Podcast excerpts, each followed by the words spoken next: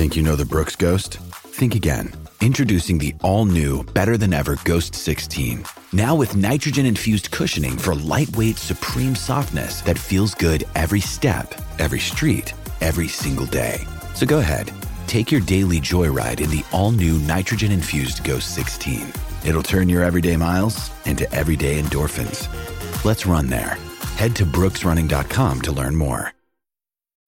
When you need mealtime inspiration, it's worth shopping Kroger, where you'll find over 30,000 mouthwatering choices that excite your inner foodie. And no matter what tasty choice you make, you'll enjoy our everyday low prices, plus extra ways to save, like digital coupons worth over $600 each week. You can also save up to $1 off per gallon at the pump with fuel points. More savings and more inspiring flavors make shopping Kroger worth it every time. Kroger, fresh for everyone. Fuel restrictions apply.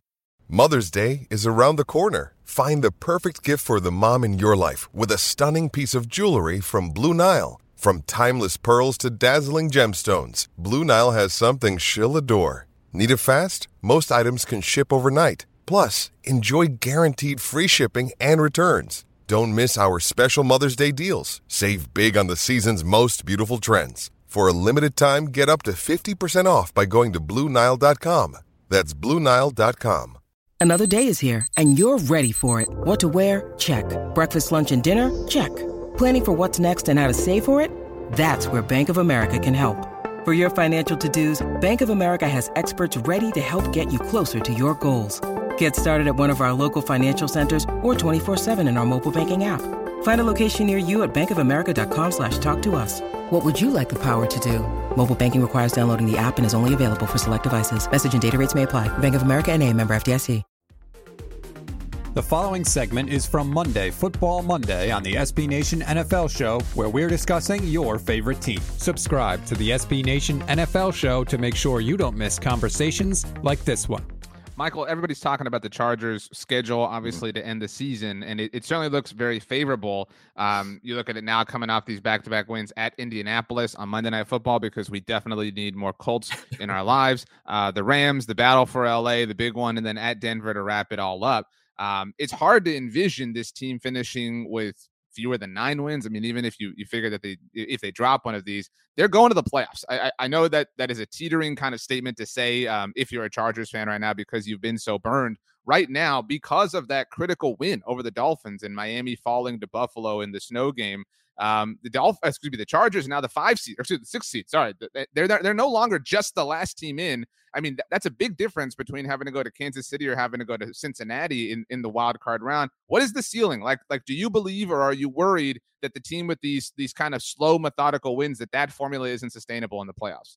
It's hard not to think that this isn't sustainable. Um, but the thing is, they have sustained it for most of the year, right? Like after the teams uh, laundry list of injuries at so many notable positions. They were able to kind of weather that storm and win a lot of these close games. And then the second they start getting some of these guys back, mainly being Keenan Allen and Mike Williams on the field at the same time, they've been able to rattle off wins against better teams. For the most part, they were beating teams that didn't have uh, records above 500. So for them to be eight and six at this point, I thought when they had five games left, essentially, I thought it was going to be two losses to the Dolphins and the Titans, and then they could win out three and still finish nine and eight, which is incredible to say that they're going to mirror their record from a season ago, despite all the injuries. But now they're in a position after beating the Titans and Dolphins, they win these three games. That puts them at 11 and six, which is a two game improvement in the win column as opposed to last year.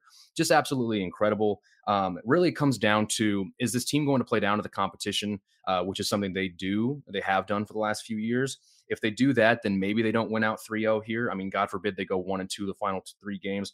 I just don't think that happens. At worst, two and one, finish 10 and six. You improve on your win loss record. Um, and then again, you're in the playoffs, which again is a huge step forward from last season.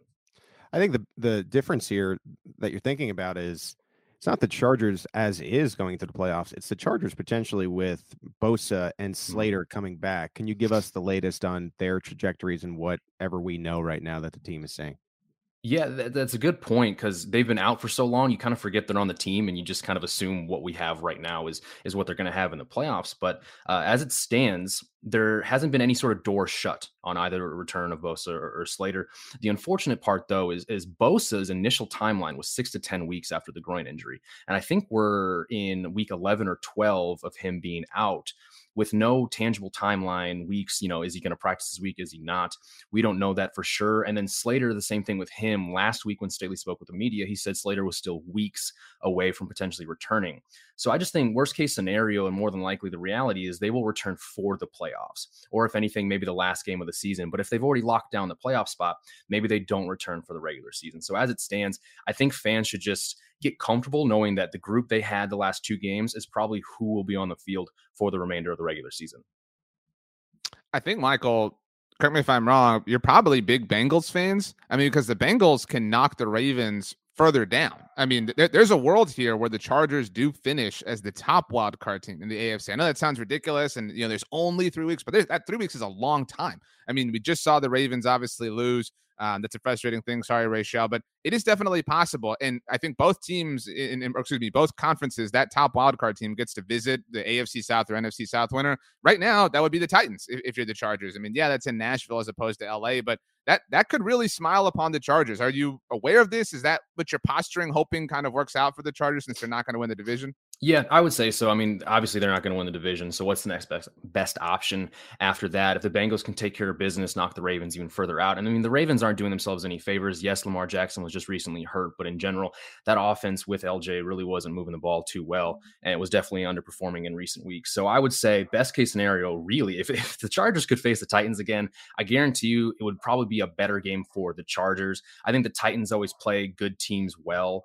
Um, they play the t- Chiefs well earlier in the season. They just kind of find a way to, to, to really make them uncomfortable, especially in the waning seconds of the game. If they're able to even travel to, to Nashville, get a team that again is just going to run Derrick Henry and have almost no semblance of a passing game, I think that's a big win for the Chargers. You can hear the rest of this conversation by subscribing to the SB Nation NFL show wherever you get your podcasts.